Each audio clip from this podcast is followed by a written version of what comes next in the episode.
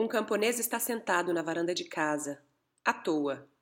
Um amigo aparece para cumprimentá-lo e ouve um som medonho, um ganido agudo e prolongado, vindo de dentro de casa. Que som pavoroso é esse? pergunta o amigo. É o meu cachorro, responde o camponês. Está sentado num prego. Mas por que ele não se levanta e sai dali? quer saber o amigo.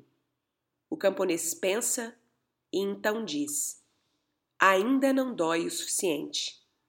Pois é, enquanto a dor de sentar no prego for menor do que a dor de enfrentar o problema, a gente vai continuar sentado, deixando sangrar, de pouquinho em pouquinho.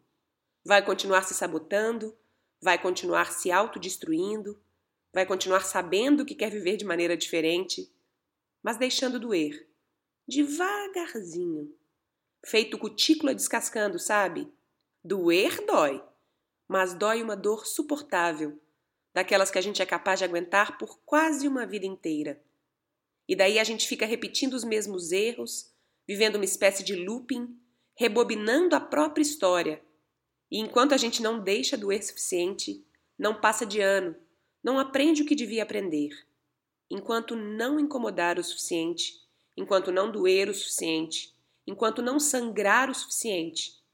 O que, que a gente faz então? Minha receita atual: encarar a dor de frente e parar de fingir que ela não dói.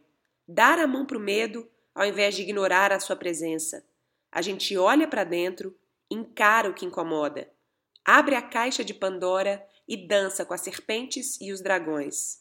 Deliberadamente faz a dor ser de fato tão incômoda quanto é sem equalizações, sem enganar a própria memória.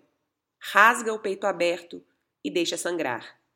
Aí sim vai doer o suficiente. E talvez a gente decida mudar. A história do início é do livro A Arte de Pedir, de Amanda Palmer, e o restante do texto e a narração é minha, Rafa Capai.